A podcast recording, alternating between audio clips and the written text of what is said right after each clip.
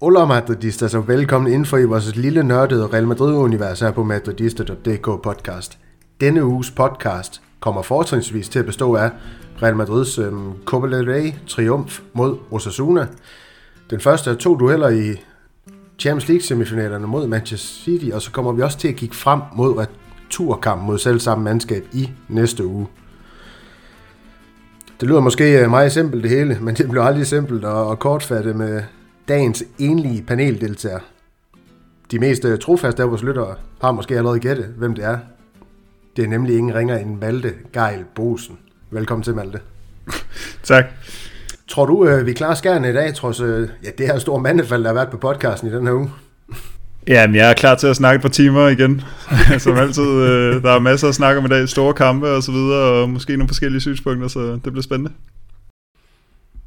Vi plejer at være leveringsdygtige på det, på det sidste, du kommer ind på forskellige synspunkter. Men det kan også være, at vi, vi når til enighed om et eller andet i, i dag, Malte. Så kan det være, at lytteren de, de klapper i, der sender det ud. Det, det ved man jo aldrig. Men uh, mit navn, det er, og det har de jo nok gættet derude også, når, når vi snakker om uenighed mellem os to. Det er Daniel Andersen. Og endnu en gang velkommen inden for i vores virtuelle rammerlytter. Skal vi bare hoppe ud i, Malte? Lad os gøre det. Ja, og så snakke om den her Real Madrid uh, Osasuna-kamp.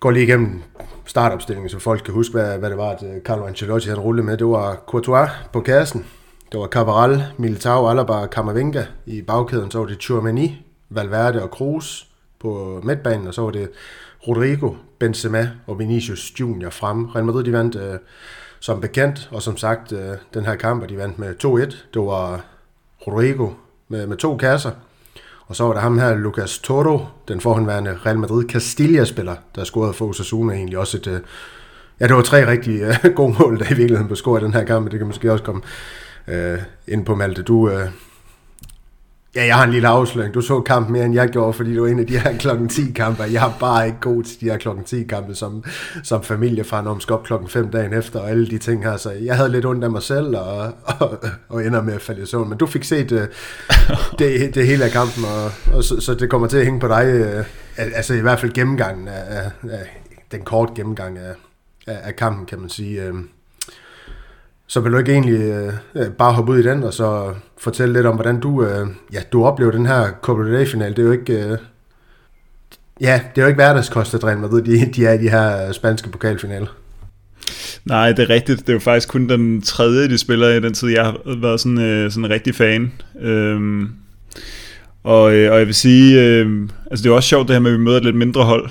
Øh, fordi sådan en som Chomini, Øh, han, får, han får jo en start her, jeg synes egentlig, han gør det fint, og sådan, men ellers så er det jo sådan rimelig, øh, rimelig meget Vinicius kamp, synes jeg egentlig. Jeg synes, at han er den helt store overskrift på, på den her øh, Osasuna-kamp, fordi vi starter jo, eller han starter, og derfor starter Real Madrid også øh, som lyn og torden, øh, fordi Vinicius han bare er fuldstændig ustyrlig i den her kamp, og han sætter både Peña og Moncayola efter to minutter og spiller den ind til Rodrigo, så kommer vi foran, og der troede jeg faktisk, der tænkte jeg faktisk, at vide, om vi bare ender med at vinde en 3-4 nu, og så er det bare videre en pokalfinale, og ja, vi har haft nogle problemer med Osasuna i ligaen, men, men kan vide, om vi lige præcis i en, altså fordi vi burde jo ikke have problemer med Osasuna i ligaen. Altså det er jo, det er jo, det er jo når Real Madrid dummer sig mod de mindre spanske hold i ligaen, så er der jo så mange andre ting på spil. Øh, vigtige kampe rundt om hjørnet, spillere, der skal spares, et, et, et, et, et, et mindre mandskab, der virkelig... Øh, har den der ekstra motivation, men her i en finale mod et, mod et lidt mindre hold, så kunne man godt tro, at øh, men, men så tidlig føring, at vi bare blev smadret dem fuldstændig, men det gør vi jo faktisk ikke, fordi øh, Osasuna i anden halvleg kommer, kommer godt tilbage og giver jo alt, hvad de har, og det er jo også det der med, at man kan heller ikke bare sætte alting over styr, øh, som heller ikke Real Madrid kan jo heller ikke, fordi Osasuna har jo alt at kæmpe for.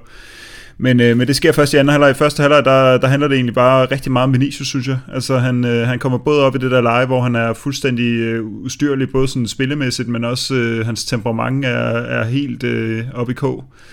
Øhm, og han får brokket sig til et gult kort, og han får, han, altså, han, han er sådan, Ja, men altså det der, du har sagt nogle gange, Daniel, med, at det virker lidt, han, han, at det nærmest er en slags øh, forsyningslinje til sådan hans spil. Det der med, at han, øh, at han hisser sig så meget op, og på en eller anden måde sådan, det minder mig om sådan nogle bokser, før de skal ind i en, øh, i en dyst. Altså, at de virkelig skal stå og provokere hinanden, ikke? Øh, han, han, det, det, han var i hvert fald flyvende på alle mulige måder, og Vasquez og Nacho skal også lige tale ham ned på et tidspunkt og sådan, ikke? Men, men så... Øh, men, men vi får så kun scoret det ene mål, selvom at Vinicius han bare får, får drevet gæk med Mosesuna igen og igen og igen, og vi har også nogle, øh, nogle store chancer, vi måske kan komme tilbage til. Øh, og så i anden halvleg, så får Osasuna jo så slået lidt igen, fordi at Real Madrid lidt trækker øh, foden fra, fra gaspedalen, og så øh, får de scoret deres øh, meget flotte mål der. Men øh, Real Madrid får, får slået igen med sådan et lidt, øh, et lidt kludemål, som ender hos øh, Rodrigo, som scorer to mål i den her øh, Osasuna, eller den her Copa del Rey-finale, og så kører vi lidt hjem på rutinen. Det var egentlig sådan, jeg så den. Ja. Ja, og det her med Vinicius, Malte, når jeg sådan har, og prøvet at kaste mig ud på dyb vand i forhold til at forsvare ham også, fordi jeg, jeg vil ikke sige, det min pligt som Real Madrid-fan, men jeg føler lidt, det er det store sted, jeg har valgt at tage i al den her polemik der omkring ham, og, og se det fra hans øh, synspunkt, så er det det her med, at jeg, jeg lidt har følt det for, ja, netop for at øh, finde det her spændingsniveau i kampene, så han også kan, kan levere. Jeg tror, det er lidt det, jeg har, som du også er inde på, jeg har jeg har slået på, på med det, men, men så er det jo bare sjovt, den kamp, vi, vi så kommer til, men også øh, vi, vi kan referere tilbage til de her Chelsea og Liverpool-kampe, der har man jo set ham fra en helt anden side, hvor han ikke har behøvet at opbilde sig selv på den her måde for, for at levere over for øh, for eksempel Trent Alexander-Arnold, undskyld, og, og Reece James, to rigtig, rigtig øh, dygtige højrebacks på hver sin måde øh, og, og på hver sine øh, steder, steder på banen, men alligevel ikke. Altså, så er det sjovt at se de her, mod de her spanske hold og over for de spanske dommer måske i virkeligheden, at han har en lidt anden ikke en lidt anden, en meget anden tilgang til, til hvordan han skal udtrykke sig og begå sig på banen, men øh, jeg tror et eller andet sted, det er indtil videre, når man kommer til at må, må leve med som Real Madrid-fan øh, øh, med, med Vinicius, øh, så må vi se, om øh, der bliver lavet om på, på den del af hans karakter på banen med, med tiden, men øh, som du siger, han, han, han er jo bare formidabel, og det kan jeg jo også se på statistik. Altså det her med, at det 12 vellykkede driblinger, han har ja. den her kamp, det er jo fuldstændig uhørt. Altså det er Sofascore, der har den her, og, og, ja, ja, man kan finde statistikkerne på for den her kamp. Det kan man åbenbart ikke på, på huskort, når det er Copa kampe Så jeg har været inde på Sofascore, det har du nok også selv for at finde de her ting. Men 12 vellykkede driblinger, det er jo et eller andet sted uhørt. Og hvis du siger, at han var mest flyvende i, i første halvleg, så er det jo måske der det meste af det, det er også i, i virkeligheden at komme. Men altså, du er inde på den her med kampens dynamik. Altså, Altså, hvordan var Real Madrid's tilgang? Var det det her med, du, du er inde på det her med, at øh, man, man kommer godt fra land, og jeg ved ikke, om man forsøger at slå søm i kisten, der øh, oplever du der i anden halvleg, det er fordi, man måske har tankerne et andet sted på den kamp, vi kommer til at snakke om her tidligere, øh, se, eller senere mod Manchester City, eller er det egentlig bare fordi, at Real Madrid, de, som Real Madrid gør nogle gange, øh, falder lidt øh, tilbage på banen og overlader ja, det er lidt til, til modstanderen for så måske at satse på de her kontra. Hvordan, hvordan så du det, der skete så? Jamen, jeg, øh, den er også lidt fjern i min rendring, må jeg sige. Den der City-kamp, der fylder meget, det skal vi nok komme til at snakke rigtig meget om, kan jeg love, kan jeg love lytterne. Men uh, som jeg lige husker det, så, øh, så, er det, så er det nok mest det andet af det, du sagde. Altså, det ja. er lidt mere sådan, det er ikke nødvendigvis, fordi vi går tilbage og spiller på kontra, men det er nok det der med, når man lige slækker en lille smule sådan på det, fordi man, okay, så tidligt kommer vi foran mod et hold, vi er kæmpe store favoritter imod, selvom at, at både Ancelotti og Cabral og en mulig andre var ude og sige, at det er, vi er bestemt ikke favoritter i den her finale. Det er jo håbløst. Selvfølgelig er vi det. øhm, de har aldrig vundet Copa de har aldrig vundet et trofæ. De har været i Copa finale to gange, og det ligger et eller andet sted i midten af tabellen. Det er bare, ja, godt forsøg, men... Øh, men, øh, men det, jeg tror, det, altså det er jo det der med, at Osasuna har jo, altså det er jo hele sæsonen det her. Det er jo resten af deres sæson, de spiller lige her nu. Øh, altså i den her Copa del Rey-finale, de har jo så meget kæmpe for, så det, altså, så, så, og der er jo heller ikke nogen returkamp, så de skal jo bare komme med alt, hvad de har. Og det tror jeg i virkeligheden bare det, man sådan lidt ser, at det, øh, det er sådan et rutineret øh, hold som Real Madrid, der sådan godt er vant til at vinde de, vinde de her finaler, og stille og, tager det stille og roligt. Og så, øh, ja, så får de på en eller anden måde skabt det der mål, øh, Osasuna, men så er det jo heller ikke fordi, at, at Real Madrid går synderligt meget i panik, og så, øh, så tænder man bare lige Ile Vinicius en enkelt gang mere i anden halvleg, hvor han... Øh, han bare sætter dem igen, igen, igen, sætter han dem ud på kanten, og får den hele vejen ned på baglinjen, og løber derude, og man, altså det ligner jo, at, altså jeg ved ikke, hvad det ligner, det ligner, at de der øh, kritstreger en slags bande, som han ikke rigtig kan komme ud bagved, altså som om mm. det er sådan en mur, fordi han bliver, han bliver bare ved med at løbe der på baglinjen, og så får han smækket ind, og så øh, prøver de lidt for, for kvaklet at få den øh, clearet øh, Osasuna, altså Kroos han får så smækket et, øh, en afslutningssted, der røver til Rodrigo. Ikke? Men det er bare for at sige, at Vinicius er jo så igen manden, der skaber det i anden halvleg, og, og Rodrigo er igen manden, der afslutter det. Så på en eller anden måde virkede det sådan... Det virkede som en... Øh, altså det er, det er så kedeligt at sige, ikke? men øh, som en dag på kontoret, Real Madrid vinder en, øh, en pokal, og... Øh, og vi vinder igen i finale.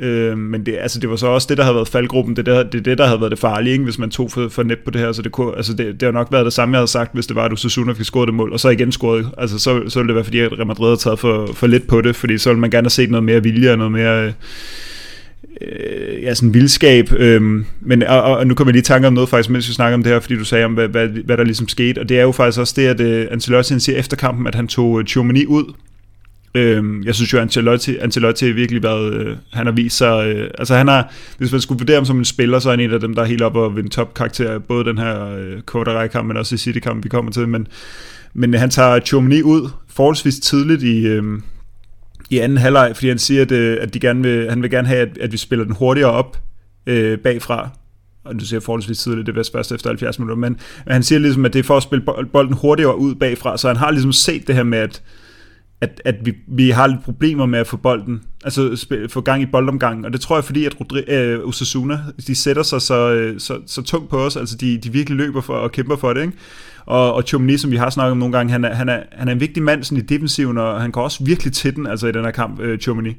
Altså han, han har en del gode aktioner, han laver også kun én fejlaflevering, øh, det er kun en af de 40, han slår, som der rammer en, øh, en forkert mand øh, og, og godt for ham at starte, som jeg lidt med at sige, men, men så er det også som om, når, det her med, når vi ligesom skal skabe spillet og sætte os på kampen, så, så går det simpelthen for langsomt. Og det, det virker som om, det simpelthen var det Ancelotti, sådan lidt i uvandt, øh, direkte Ancelotti-stil, i virkeligheden sagde, at jamen, han tog mod, fordi han ville spille, vi skulle, vi skulle have gang i spillet bedre bagfra, og så tager han bare ud, ikke?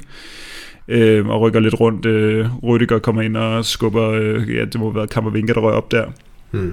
Øh, men, øh, og, og, det, og det var egentlig en ros til Ancelotti, fordi han ligesom er proaktiv og gør noget ved det her, i stedet for bare, fordi nogle gange ser vi jo, at vi kører bare videre, og så skifter vi en mand i 82, en mand i 85, en mand i 87, så går det måske alligevel.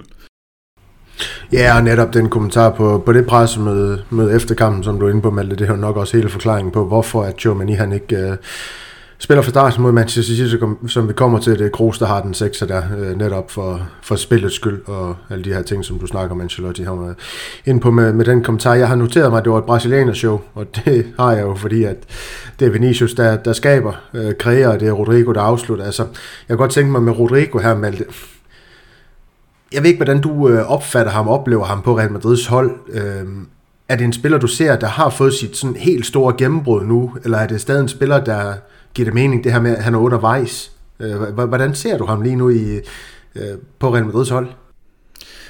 Jeg ser ham stadig som undervejs, fordi mm. jeg synes lige nu virker det også, som Ancelotti selv har sagt. Han sagde også på et af de her pressemøder i forbindelse med de her kampe, at, øh, at, at, at der er ikke nogen, der ved, hvor langt han kan nå, og det synes jeg egentlig stadig er der, vi kan være, fordi han, altså nu er han også, altså han havde jo det her med i sidste sæson, der, der, der kamuflerede han lidt, hvor dårlig den sæson egentlig var, ved at slutte rigtig, rigtig godt af i halvanden måned, eller sådan noget, hvor han scorede mod Chelsea, mod Sevilla, en meget vigtig ligakamp, han scorede to gange mod City, han scorede i alle mulige vigtige kampe, ikke? Ja. Øh, men i den her sæson har han jo bare fortsat, og fortsat, og fortsat, og det har vi altså kun set i, ikke engang i en hel sæson, Altså, eller måske, hvis vi tager sidste sæson med, er vi måske op på en hel, ikke? Men det der med, at han, han scorer sådan forholdsvis regelmæssigt. Han scorede store kampe. Han scorede de to i City sidste, sidste sæson. Nu har han også scoret to imod Chelsea, og nu to i en Copa finale Øh, og det tror jeg bare er lag på lag, der bliver lagt på, at han, øh, at han også får det i sådan den mentale bank, altså at han har de der store kampe. Så altså, jeg synes, det er meget spændende med Rodrigo. Så en anden ting, jeg også har sådan tænkt over faktisk i de sidste par kampe, hvor man har set ham, det er, at der, det er som om, der har været en tendens til nogle gange, at han, at, den, at han glider lidt ud af kampen, at han bliver anonym. Og tidligere i, øh, i karrieren, i hans karriere, har det været sådan, okay, han er bare fuldstændig anonym. Det var den dag, hvor Rodrigo ikke dukkede op. Men i de her to kampe, øh, som vi snakker om i dag, og så også øh, faktisk tænkte jeg også over det i... Øh, ja, hvad pokker var det? Det var vist også i en af Chelsea-kampene. Men hvor han faktisk ikke er der specielt meget, men når han så endelig er der, så gør han det også bare godt. Altså så han, øh, han er jo sådan en, øh, han kan lidt det samme som Benzema, det der med at tage bolden til sig og, sådan, øh, og lidt dræbe et presspil og han, øh, altså, han er blevet bedre og bedre til at udfordre. Han ser både hurtigere og stærkere ud. Også, øh, var det ikke også det, Jesper han nævnte i den sidste mm. podcast med, at han bare får skubbet... Øh, Øh, Samu Costa, er det den, øh, var det ham, han, øh, han bare fik afvist der på baglinjen? Øh, med jeg den der, der, med jeg kunne ikke navnet på ham, på ham men, men ja. Det, ja, men, men ja. den der øh, hele, hele, ja. hele dribling, Redondo-style, og så ind ja. til Benzema bagefter. Øh, så, så ja, jeg vil, jeg vil ikke sige, at, at, altså jo, det er et gennembrud. 100% er det et gennembrud, men det er slet ikke, fordi vi har set loftet endnu. Det kan vi i hvert fald ikke sige endnu, synes jeg, fordi jeg synes, det er rigtig spændende, det der sker med Rodrigo for tiden. Ja, han har, han, har en, han har en stærk krop, og så har han bare nogle jeg fuldstændig vanvittigt hurtige fødder. Jeg er næsten tilbøjelig til at sige, at de faktisk er hurtigere end Vinicius, det her fodskifte, han har. Det, det, det er magisk at se på den måde, han, han, han holder bolden tæt på fødderne, og så kommer forbi sin modstander, så har han også ja, ja, den her krop til ligesom at, at, at modstå den fysik, der kommer på ham for, for de store forsvarsspillere også, så det er, det er rigtig spændende at se, hvad, hvad han kan drive det til, når han sådan virkelig, virkelig får styr på, på sig selv, skulle jeg nærmest til at sige på banen, øh, Rodrigo. Øh, han ved jo heller ikke selv, hvor langt han kan nå. Nej, så, så er også det der med øhm, Benzema nogle gange, når han går sådan i kombinationer med Asensio for eksempel, og tidligere var det med Isco, og det er som om, det ikke altid fungerer helt så godt for, med Vinicius faktisk, altså fordi det skal være lidt mere powerplay, når det er Vinicius, ja. ikke? men med Rodrigo, han kan jo også godt det der, og det har vi jo efterhånden set i mange sæsoner. Øh, kan også huske et ret vigtigt mål mod Elche, øh, som øh, Benzema flugter ind med venstrebenet i de døende minutter, øh, stolpe hvis man kan huske den på udebane. Det er også sådan en øh, kombination med Rodrigo, hvor han får den i sådan en knæhøjde, og så de to, de kombinerer bare rigtig godt. Ikke? Altså, så det der har han jo også, øh, og så kan han jo både ligge på højkanten og sådan mere, inden mere centralt. Øh, og så det du siger med fodskiftet, altså han er også mere sådan, han er, han er sådan elegant, ikke? Altså hans, hans dribling er mere elegant og velovervejet, og det, det er, jo det, det er jo nærmest det, vi har sagt lige siden han kom til klubben, med at øh, Vinicius han var sådan en, ekstremt eksplosiv spiller. Rodrigo var, var måske en lille smule klogere. Det, det fornemmer jeg faktisk, at jeg synes, jeg kan huske, at der, var, at der var en på vores øh, hjemmeside, der skrev om på det tidspunkt, at det allerede var forlydende for Brasilien, øh, inden at Rodrigo overhovedet kom til klubben, men han var sådan lidt mere en, en tænkende spiller, og det synes jeg, det er også meget godt, at de ikke er fuldstændig identiske, de to. Ja, det gør, at de kan fungere på banen samtidig, kan man sige. Så hans fodbold den, den virker til at være på plads øh, med Rodrigo. Øh, så ja, spændende, spændende, Malte. Hvilke, hvilke andre spillere har du en eventuel positiv tit som? Måske Cabral? Jeg ved ikke. Ja, jeg har jo stadig lidt af den holdning, at øh, jo mere vi roser Cabral, jo mere øh, har vi øh, lov til at bare kritisere ham for resten af en sæson, fordi hvorfor er han så god lige nu? Det forstår jeg ikke. Altså, har han ikke taget det seriøst i, i de sidste seks måneder, eller hvad? Det giver ikke nogen mening, men... Øh, men han spiller også en fin nok kamp altså imod Sasuna. Jeg, jeg noterer mig så også, at han, han kunne ramme med 73% af sine afleveringer, hvilket der jo var mange øh, spillere, der havde en, øh, en overraskende lav en, Daniel. Ved du, øh, tør du tage et gæt på, hvor mange øh, procent af Kroos afleveringer, der ramte medspiller? Det vil sige, at vi er under 90, så siger jeg 82. Ah, dog ikke, men 88, men alene 88, det, at han er under ja. 90, ikke? det synes jeg ja. nærmest ikke, jeg kan huske, jeg har set. Altså, øh, det er i øjnefaldende, når der ikke ja. står 90 plus ved, ved Kroos' afleveringer. Det er vildt mærkeligt. Det er klart. Ja. Så mod Sasuna. Øh, ja. Kammervinga nede på 80, Militao nede på 81. Øh, I øvrigt uh, Militao, den, den mand, der ikke var, hvad, hvad var det du sagde, brasiliansk øh, show, han var, han var lige ved at få en, en, en, en chancevægt, eller et målvægt til Abde faktisk, ikke? Øh, ja. Måske meget godt for ham lige at få en pause imod City, når det gik så godt trods alt. Så. Men øh, ja, Cabral gjorde det også fint, han redder os to gange på stregen. Øh, jeg ved ikke. Nej, nej, men det er også fint nok. Var det så nogen, altså nu taler du lidt i Militao, var han det negative indslag, jeg vil ikke sige igen for Real Madrid, men, eller var der nogen, der sådan stod ude negativt på den måde? Det var det måske ikke i en, i en finale, øh, som vi vinder 2-1. Nej, jeg synes stadig, det er lidt mærkeligt med Valverde, at han lidt lige nu er sådan, det er måske lidt hårdt sagt, men lige, lige nu er han lidt degraderet til sådan en rigtig arbejdsmand, synes jeg. Altså, han løber rigtig meget og laver mange gode ting, men sådan, han laver heller ikke det der helt ekstraordinære. Jeg ved godt, han lavede en, en tunnel på Akanji mod City. Og... Jamen, vi kommer med ind på, for jeg, ja. jeg, jeg, jeg, har noget med om det, for okay. jeg, synes, jeg synes ikke, han... Øh, altså, du må gerne tale om det nu, men altså City-kampen, den, den kommer vi jo til, men vi kan tale sådan helt generelt. Jeg er ikke sikker på, at jeg synes, øh, Carlo han benytter Valverde øh, godt nok taktisk lige nu. Øh, øh, på den måde, øh, altså de egenskaber, han har som tovejsspiller, dem, dem synes jeg, man skal se meget mere til i, i kampene. Øh, også, også i den, vi, vi så med Manchester City, der mener jeg, vil, jeg vil ikke sige, at man spiller ham, fordi der er også noget med, hvordan man står på banen og sådan nogle ting. Ja. Men han, har, han er så gennembrudstærk, han har så mange, øh, jeg vil sige, øh, kræfter, og, og kan nærmest løbe, løbe solens år. Altså det, det skal vi bare se meget mere, og det er vi nødt til at se meget mere. Vi ser jo, Kammervengas øh, dynamik, ja, nu kommer vi til at snakke lidt, lidt City, inden vi skal snakke lidt City, men øh, Kammervengas dynamik, det er jo noget, de har svært ved at dæmme op, øh, dæmme op øh, overfor, når han kommer frem på banen, for eksempel. Så, så det er det, det vil jeg gerne se mere af, men, men det kan vi tage til, til, til, den, øh, til den tid. Malle, Malle jeg, kom, øh, jeg, kom til at, jeg kom til at formulere et spørgsmål sådan her, det var din fjerde Copa del Rey-final som Real Madrid-fan, men tredje til Jumf. kan det passe? Fordi vi havde jo Atletico ja, Madrid også, som rigtigt, vi talte. Ja. Det er, ja. Ej, den havde lykkelig glemt, ja. Det er ja, ja, nemlig, for jeg tænkte, tredje, ja, så skal jeg noget forkert, men jeg, jeg, jeg, jeg tager den fra 2011, kan det passe sig frem? Det, ja. det må være sådan nogenlunde noget i den stil. Altså. Så, så kunne jeg egentlig godt tænke mig at høre, hvor vigtigt det her trofæ, sådan isoleret set, er for dig som Real Madrid-fan. For jeg, har, jeg synes jo, man har en tendens til måske at undervurdere altså, den spanske pokalturnering, netop som Real Madrid-fan. Jeg er ikke sikker på, at der er så mange andre klubber, der ser sådan på det. Altså, det er jo en, en, en gammel turnering og en prestigefyldt turnering og alle sådan nogle ting her, men vi har, vi har med at, at kun tænke i, du ved, spanske mesterskaber, så Champions League, øh, League-titler. Det er også en stor klub, Real Madrid, det ved jeg godt.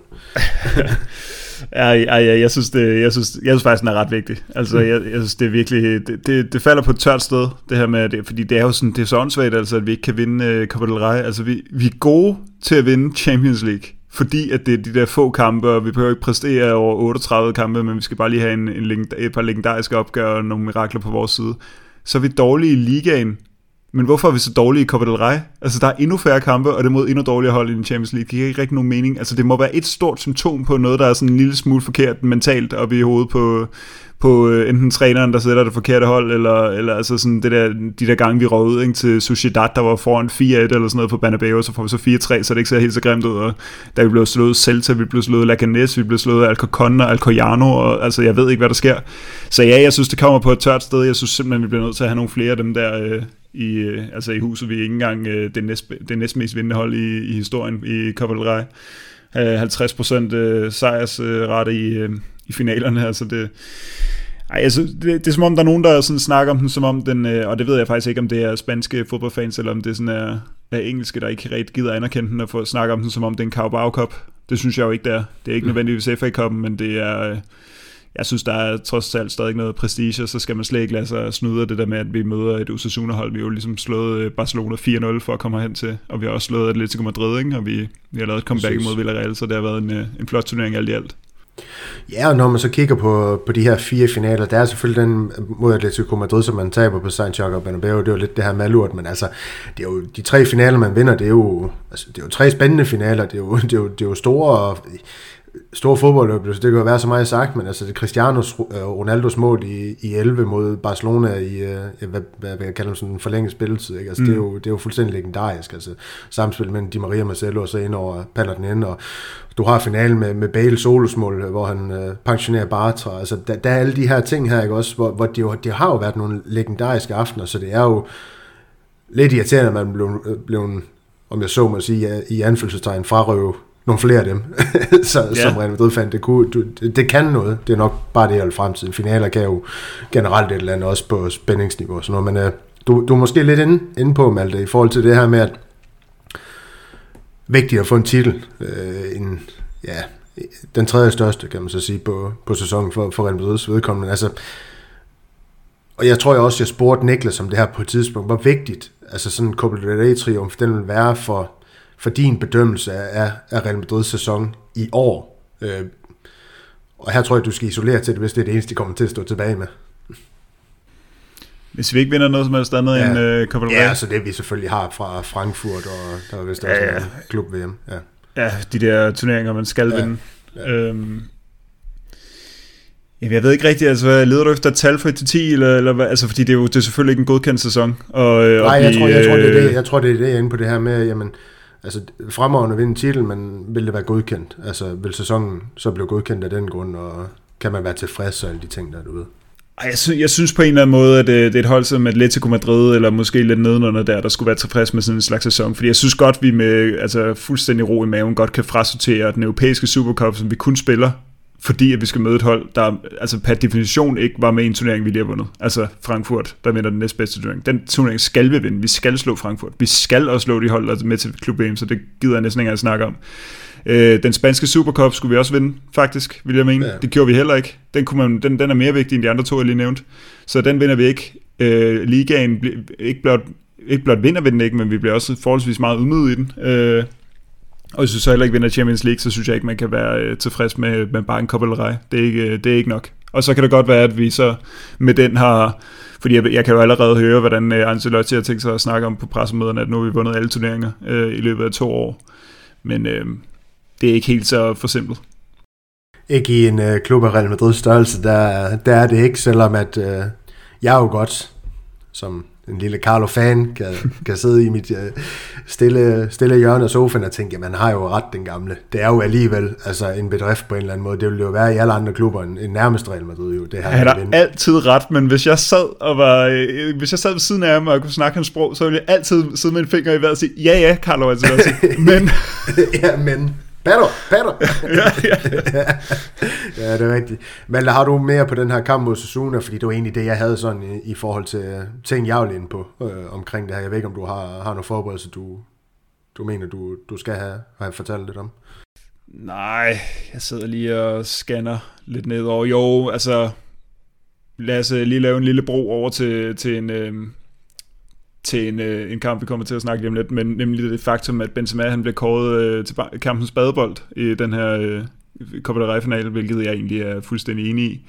Han brænder nogle store chancer, øh, og øh, det er desværre noget, som, øh, som kan blive tema her, øh, til, her i aften, og måske også lidt baseret på, på de seneste par, øh, par uger, fordi han er der ikke helt lige nu, Benzema, og det var han desværre heller ikke her.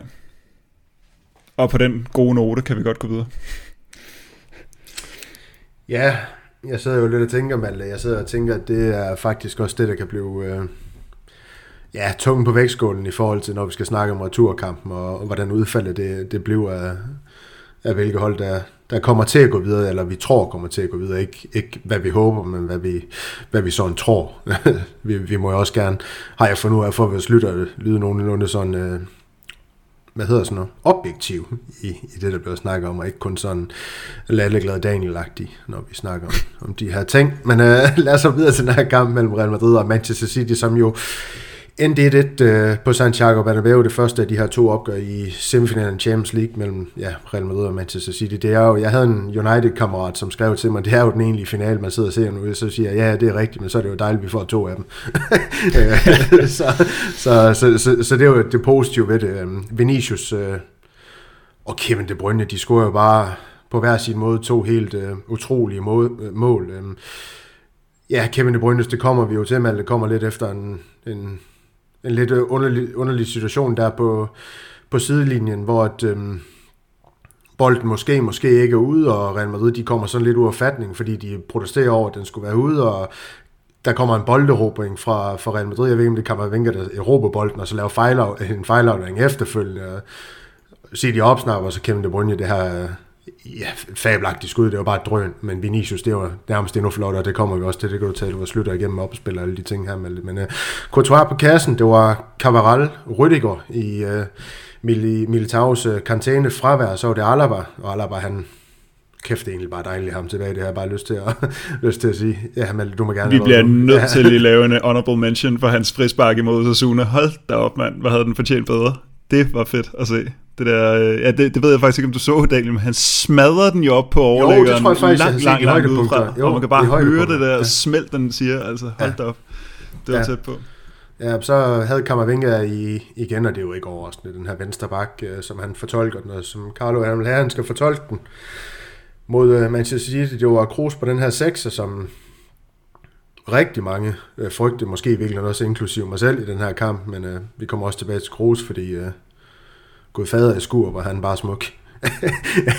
altså, han er bare en utrolig fodboldspiller, der er ikke så meget mere... mere ja, øh, Valverde og Modric på... Ja, de her to otter, jeg forstår stadig hvordan Modric han er klar til at spille fodbold, når han blev meldt ud i fire uger og alle sådan nogle ting her, men øh, han, øh, han spiser de rigtige ting, vores øh, lille kroat her, så Rodrigo, Benzema og Vinicius Junior frem. Øhm, men sådan helt jeg ved ikke, hvornår man skal stille det her spørgsmål, men for dig var det her Real Madrids bedste kamp i sæsonen?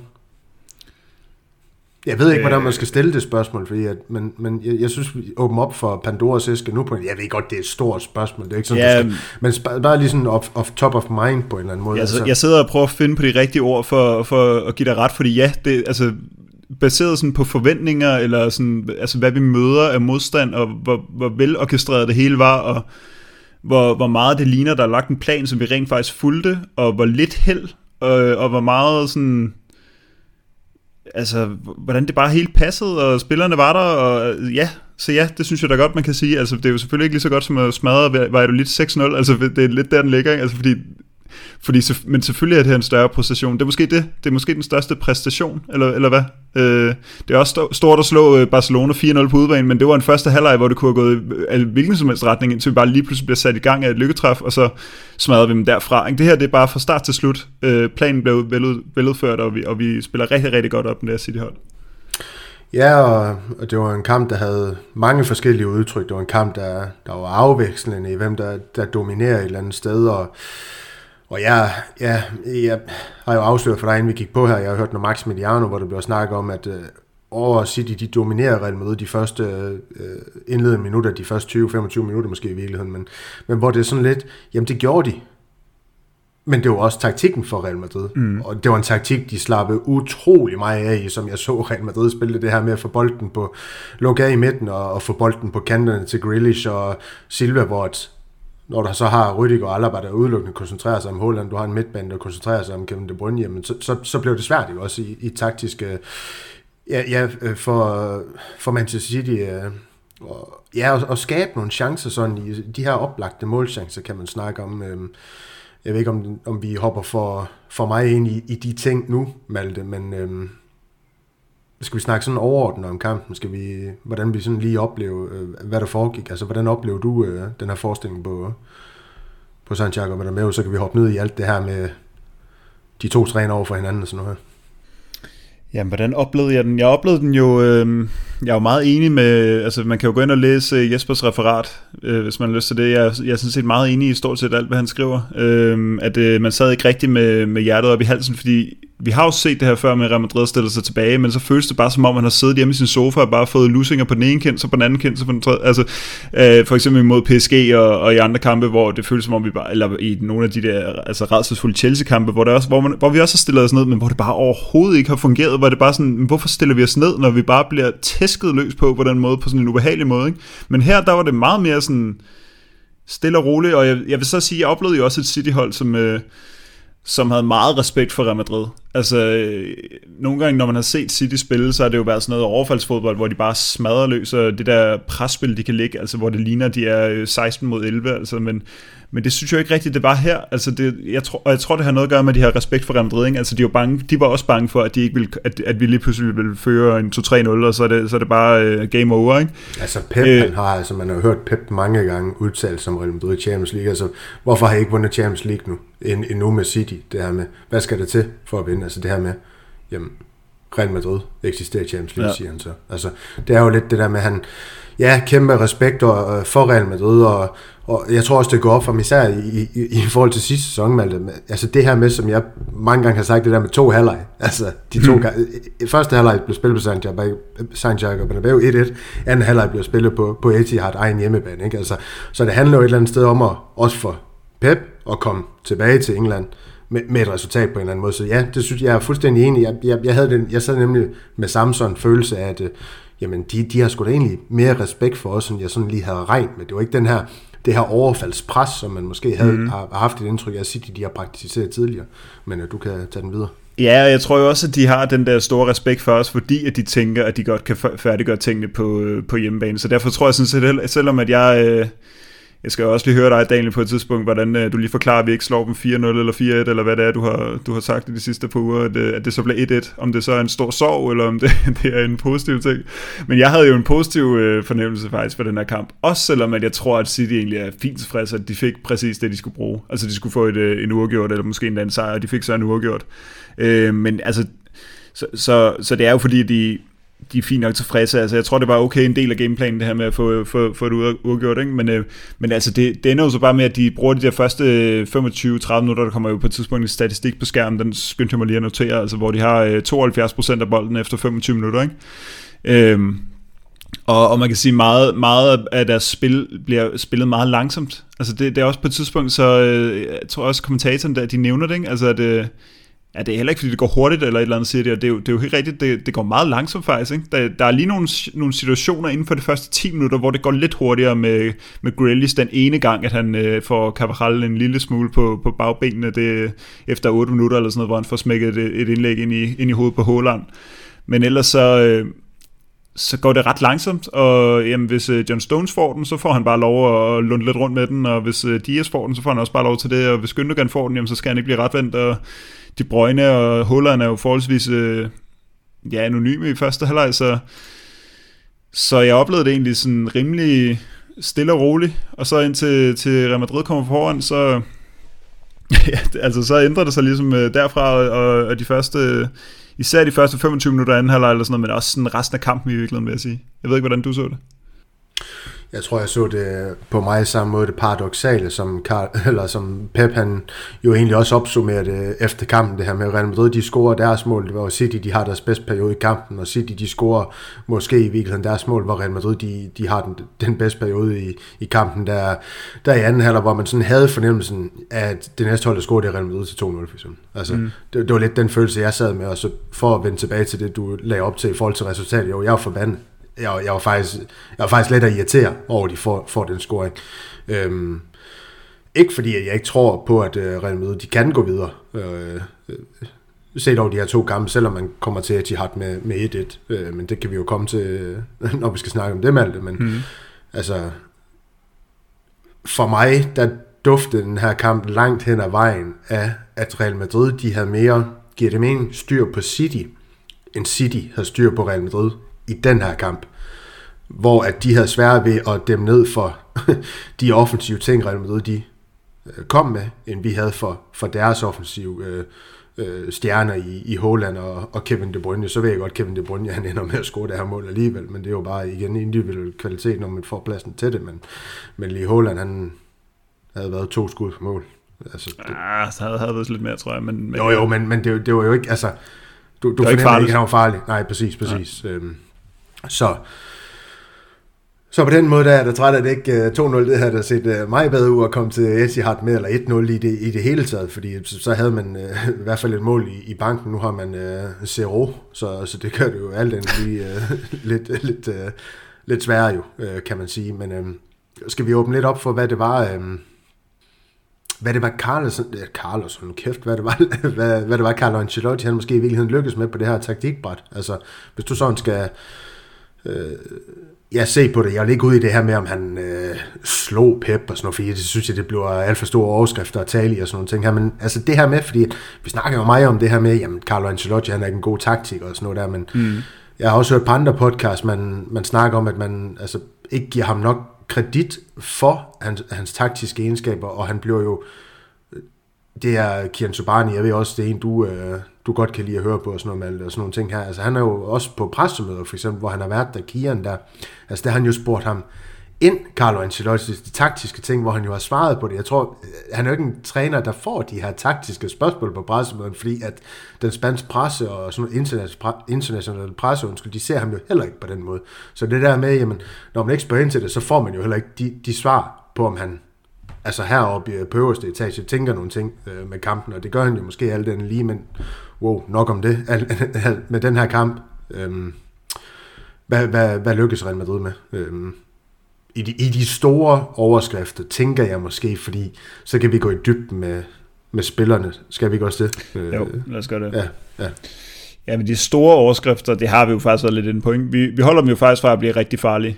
Det var også det, Ancelotti sagde efter kampen, at de, de, får, de, de får en stor, en stor chance, som så bliver dømt offside bagefter, så den var alligevel blevet annulleret, og så får de det langskud der, ikke? Men, øh, og det er også derfor, de også irriterer mig, at de får det mål der, fordi det var, øh, det var ligesom imod. Altså, så kunne de have fået det mål i, i starten af, af kampen, eller et eller andet. Altså, så er det ligesom på en eller anden måde mere, været mere fair. Men her så kommer det bare sådan midt i en god periode for Real Madrid, og efter en lidt dum fejl for en, en 20-årig vikar på venstre bakken. Øh, så det var lidt, øh, lidt uheldigt, men øh, i det store hele, så, så blev det ikke specielt farligt. Altså, øh, for at altså lukke af for, for Holland, han har ni afleveringer i hele kampen, og den ene gang, han sådan virkelig kommer tæt på, så får Alaba bare smidt, smidt sig ned i en, i en tackling. Øh, så er der jo det der med, med sådan den der overbefolkning af centralt på banen, altså hvor, øh, hvor, øh, hvor John Stones får lov til at trække med den, og, og hvem der ellers lige er der, og der, øh, det får han egentlig lov til så synes jeg, øh, hvis vi bare fortsætter med, med ting, måske ikke ting, der nødvendigvis er lykkes, men bare sådan ting, man kan registrere, altså så øh, Kroos, altså spiller jo bare rigtig godt på den sekser der, det er ikke, øh, han har, altså Holland er, er der ligesom nogle andre, der tager, tager sig af, og så skal han øh, ligge og tage sig af spillere, han godt, han godt kan matche øh, rent fysisk, og han er jo så forudseende Kroos, og det var jo øh, rigtig, rigtig godt, øh, altså det fungerede meget, meget godt, og Valverde er ligesom en, en, en, øh, en arbejdsmand igen. Øh, jeg synes så, jeg, altså jeg, på et tidspunkt så havde jeg tænkt sådan, det her med, at, at vi ser en kamp, hvor Kroos og Modric løber så meget efter, efter bolden. Der sad, jeg, der, der sad jeg nogle gange og tænkte, det her det er, ikke, det er ikke godt for Real Madrid, at de skal løbe så meget og ikke har bolden, fordi det er ligesom der, de bliver gode, især sådan i starten af anden halvleg, hvor de bare begynder at falde ned i hver deres rum og bare sætte sig på, på spillet. Det er så fedt at se, når de bare gør det, altså ligner sådan to superhelte, der bare, øh, der bare orkestrerer det hele. Ikke? Men i første halvleg, der, der, der synes jeg godt nok, Modric han fyldte lidt. Altså, øhm, jeg ved godt, han er med i målet, men jeg synes faktisk, han er, altså, han er meget anonym, og han lunder efter øh, John Stones i flere omgange, altså sådan, sådan, i det der presspil, der han altså, jeg ved ikke, om man skulle, altså nogle gange, altså, fordi det er som om, hvis vi spoler frem til det 65. 70. minut, så kan han pludselig godt sådan løbe sådan forholdsvis meget spurt efter City-spillerne. Jeg ved ikke, jeg ved ikke om det lige tager øh, 45 minutter at få gang i de der ben, eller hvad, men, øh, eller om det simpelthen er, altså om det er også et taktisk udlæg, sådan slap nu af, altså bare, bare lad John Stones, hvis det er ham, der trækker, men så bare lad ham gøre det. Øh, det tvivler jeg trods alt alligevel på. Øhm, og så var der også nogle gange, øh, nu, nu kommer jeg bare lige i tanke om nogle andre, gange, nogle andre ting med det her pres, men det er også, man kunne godt se, at City ligesom godt havde læst på, at Real Madrid nok ville spille, stille sig langt tilbage, så der var nogle gange, hvor de virkelig strækker banen ud, gør den meget bred, spiller den meget langt tilbage til forsvarsspillerne, så Rodrigo og Benzema og, og, og, og hvem der ligger sådan bag dem, altså Valverde bliver, bliver trukket ud øh, længere væk fra hinanden i positionerne, og så helt tilbage til Ederson, så Benzema han også kom ud og løbe en meget, meget træt, synes jeg, Benzema ligner i den her kamp øh, og så en lang bold op, ikke? Så, så Real Madrids øh, position er meget langt fra hinanden, og det er så der, hvor man kan se, okay, nu skal, nu skal Kroos og Modric øh, og Benzema til at løbe baglæns, og der går det altså bare lidt hurtigere for City. Heldigvis lykkedes det jo ikke for dem sådan at rigtig udnytte det der, men, øh, men det virkede som om, at det ligesom var en del af, af deres taktik, øh, og at øh, Real Madrid heldigvis ikke kom for meget i de der situationer. Øhm, og så en sidste ting, jeg også lige noteret sådan rent taktisk faktisk, det var jo det der lidt sjov med, hvor, Altså, fordi nogle gange har vi set sådan i opbygningsspillet, især mod mindre hold, at, øh, at når, når Real Madrid har bolden, så trækker Kammervinga lidt op på midten, og så går Kroos ned på venstre bak, øh, fordi han, ligesom, han ligger i forvejen til venstre på midtbanen, og så kan han ligesom ligge og destruere derfra i den her kamp, der var det meget tydeligt. Altså, lad du, lad du også mærke til det? Altså, Kammervinga, han, han, nogle af de der sådan lidt grumme taklinger, han laver sig ind i kampen, den laver jo nærmest helt over til højre på midten. Altså, fordi han, han, han ligger nærmest decideret som en sekser, hvor, det, øh, altså, hvor Modric og, eller Kroos øh, kommer ud og ligger som en venstreback, simpelthen. Så hvis at City lynhurtigt skifter spillet, jamen, så vil øh, Kammervinga ligge på, på sekseren, og øh, Kroos eller Modric vil ligge på venstrebacken. Men, og så, det, det fik de så ikke rigtig udnyttet, eller jeg ved heller ikke, man kan udnytte det, men så, så ligesom når, vi, når det var meget tydeligt, at vi skulle forsvare, så kom Kammervenga på en eller anden måde alligevel derud. Men det var tydeligt, at, øh, at det var et taktisk, øh, en taktisk ting, synes jeg, for Ancelotti, altså, øh, og lidt mere tydeligt end i, i nogle lidt, lidt mindre kampe, hvor man også har set det, men her var sådan meget tydeligt, at han, han de steder ligger og lunder rundt og tager sin position inde på midten. Øh, også spiller, vi kan komme tilbage til helt sikkert Kammervenga, fordi det var meget op og ned med ham i den kamp her, ikke? Jo, det var det, men jeg synes jo også... Øh, men det har jo nok også bare blevet mere udtalt med tiden, og fordi han er blevet måske lidt mere... Øh, hvad hedder sådan noget?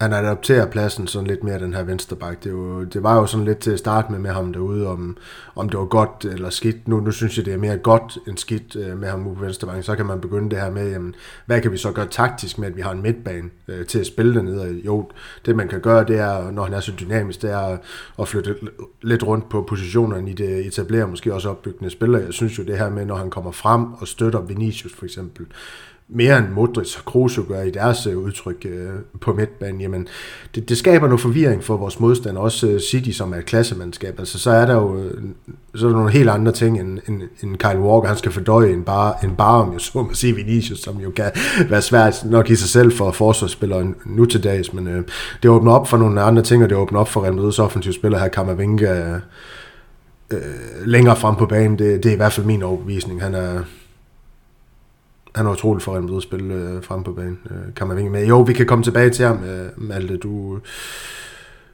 det virker faktisk, det du har oplevet ham måske lidt anderledes, end jeg har, men, men det kan godt være øh, i den her kamp. Men vi, vi, kan, vi kan, vi kan Jamen, jeg synes jo også, det var en lidt unfair opgave, det der med at snakke uh, taktikken i grove træk, uden at, uden at nævne spillere og sådan noget, fordi en, en del af taktikken, det var jo det her med, hvordan får man stoppet Haaland og Kevin De Bruyne, hvordan får man stoppet afleveringen op til Kevin De Bruyne, så han kunne sætte Haaland i, i scene og alle de ting her, så det var måske sådan lidt, uh, men jeg kan godt lide den der med Stones, fordi også som jeg skrev i den interne tråd, jeg ved godt, det er jo igen det her med, haha, se hvordan vi kan stoppe City, bla bla bla, som jeg godt lige kan, kan, kan lide at, at, at drille lidt med, uh, fordi at det der, men vi skal ikke være bange, vi skal have respekt, men, men det her med Stones, når han kommer op, han er jo ikke, jo, han er en god boldspiller som forsvar, men han er jo ikke en god boldspiller på midtbanen, så lad, lad ham have bolden, han slår jo ikke en skærende aflevering ned igennem, og så finder Håland. Altså, det er jo det der med, når han kommer derop, jo, så er han en ekstra boldflytter, men han er jo ikke en, der, der skaber situationen. Det vil sige, at han skal være boldflytter til at kan lægge den videre til en Gündogan, der så kan finde Kevin De Bruyne og skabe en overtal på den. Det er jo ikke,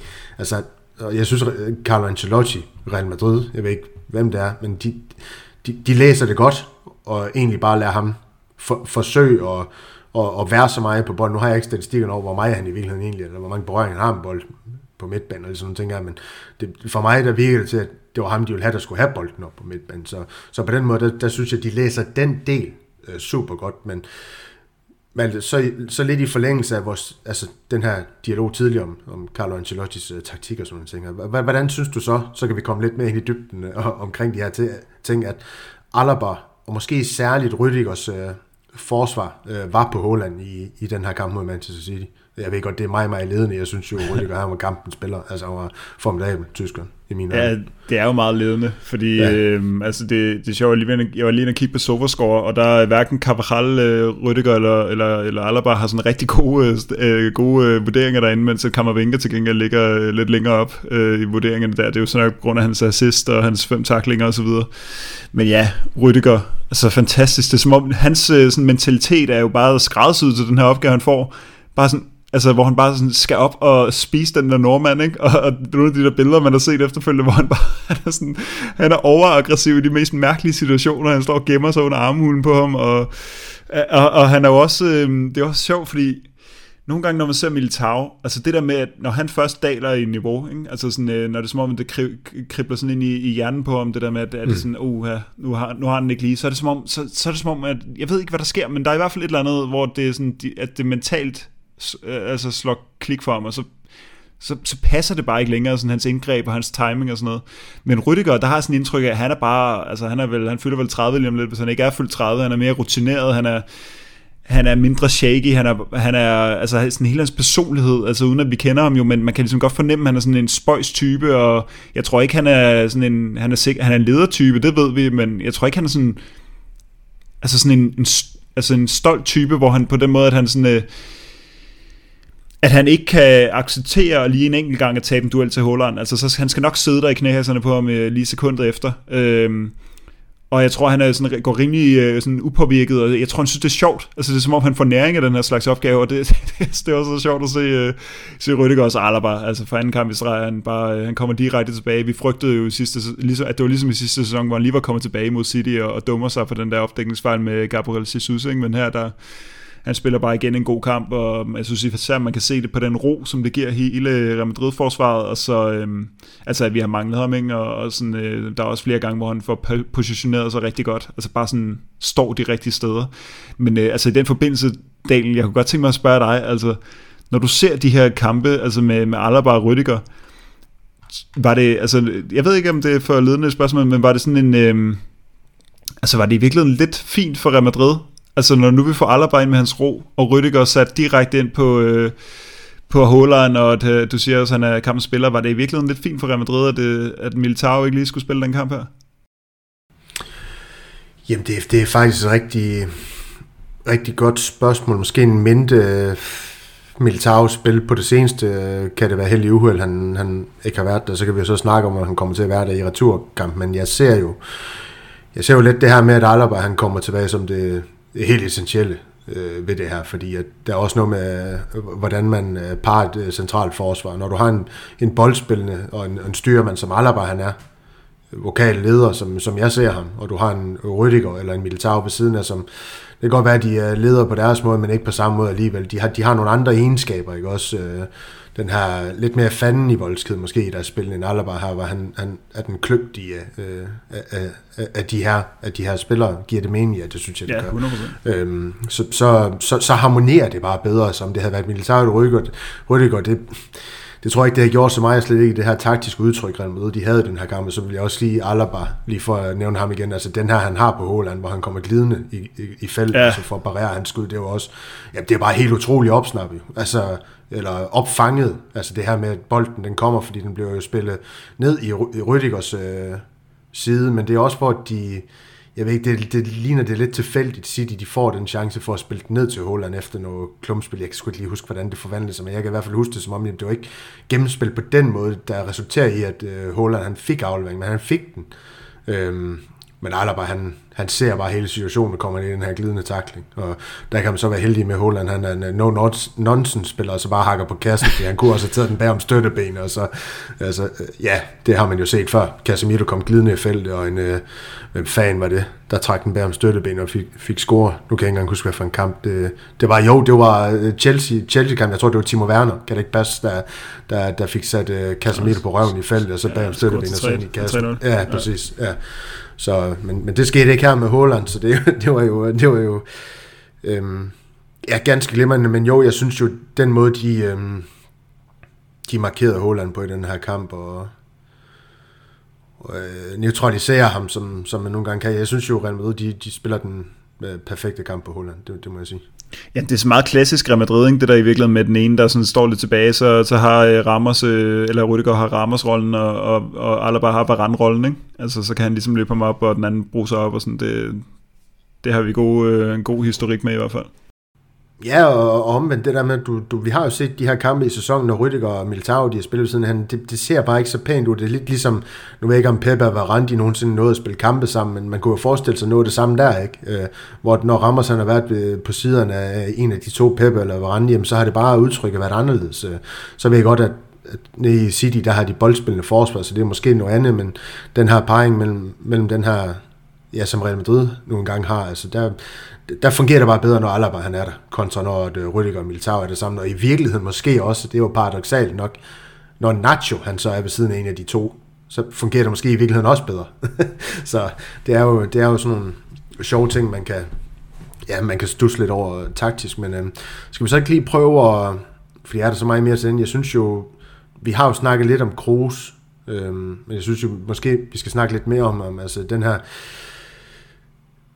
det her udtryk, han leverer på sekseren i, i duellen mod Kevin De Bruyne, som det vel i virkeligheden er med alt det. Altså for mig også en af kampens øh, store oplevelser, som jeg, som jeg indledte med at sige, øh, jeg kaldte ham øh, smuk, men, men det er jo bare øh, det er han også. i, mangel, i mangel af bedre formulering, for jeg synes jo, han, jeg synes, det er utroligt, han kan, det væk, der, der, der, der var bare så mange spørgsmålstegn fra medier, fans og sådan op til den her kamp med Kroos på sekseren, men det der med, så mindsetet, det her med at forberede sig på netop den her duel, det er det her, jeg skal ind og levere i, hvor lang tid det nu var, 80 minutter, eller hvor mange, mange minutter han fik mod Kevin De Bruyne, ja, det gør jeg bare. Altså, han, han klokker jo også nogle ret fine sådan, defensive statistikker ind, som jeg lige øh, var inde og sige. Ja, fem interceptions blandt andet, det, er jo, det var faktisk øh, OK, og så også to taklinger. Altså, jeg synes jo, øh, og så har han så den her afleveringsprocent på 95, men egentlig ikke øh, sådan ret mange afleveringer i kampen, men det var nok også fordi han ligger, øh, hvor han gør, og City de har bolden, det er mere end Real Madrid og alle de ting her, som, som spiller ind her, men Altså, hvordan, hvordan oplever du ham over for, for Kevin De Bruyne i den her kamp? Var det, var det hans fortjeneste, at vi så en Kevin De Bruyne det er vel ikke forkert at sige, Mal, altså lidt neutraliseret, eller var det midtbanen som helhed, der var med til at, til ligesom at, at sørge for det her øh, med Valverde og Modric? Så du var inde på det her med Modric, han var jo ikke i øjnefaldende, synes jeg, i den her kamp. Nej, det var, det var han ikke. Øh, og lige om, altså jeg, jeg vil sige, øh, jeg, jeg ved ikke, hvor meget jeg lige lagde mærke til Krosen lige præcis over for Kevin De Bruyne. Altså, det var, det var, øh, men sådan helt generelt, altså fordi ja, Kevin De Bruyne var ikke så meget med i første halvleg, han, han dukkede lidt mere op i anden halvleg. Jeg ved ikke, om det er sådan uh, lige Kroos, øh, eller om det også er Valverde, og om det også er noget forsvar og noget, nogle bakker og sådan noget. Altså det, det, det lagde jeg ikke så meget mærke til, men jeg lagde meget mærke til Kroos, vil jeg sige. Øh, og jeg vil sige, det her med, at man lidt har frygtet om på den her position, det, det har man også god, god grund til, men man må bare igen konstatere, at 2022-2023 øh, udgaven af Toni Kroos, det er bare en anden spiller, simpelthen. Altså i denne sæson har han simpelthen, øh, det har vi snakket om i hele sæsonen, altså han har været så stærk, øh, rent defensivt. Der har været mange af de her kampe, hvor han, har, hvor han virkelig har sat sig igennem. Og øh, som du siger, altså nu, nu er det ligesom den rolle, han har fået, at han skal ligge ind på sekseren, så tror jeg også lige, han, fordi man er jo lidt træt af nogle gange, når han ikke lige gider at løbe de der defensive øh, meter på, på 8'eren, så skal han virkelig se langsomt ud. Ikke? Men her der er det ligesom bare det, der er hans rolle, og han skal heller ikke løbe det lige så langt, fordi der står ligesom et, et centerback-par sådan forholdsvis øh, få meter bag ham hele tiden.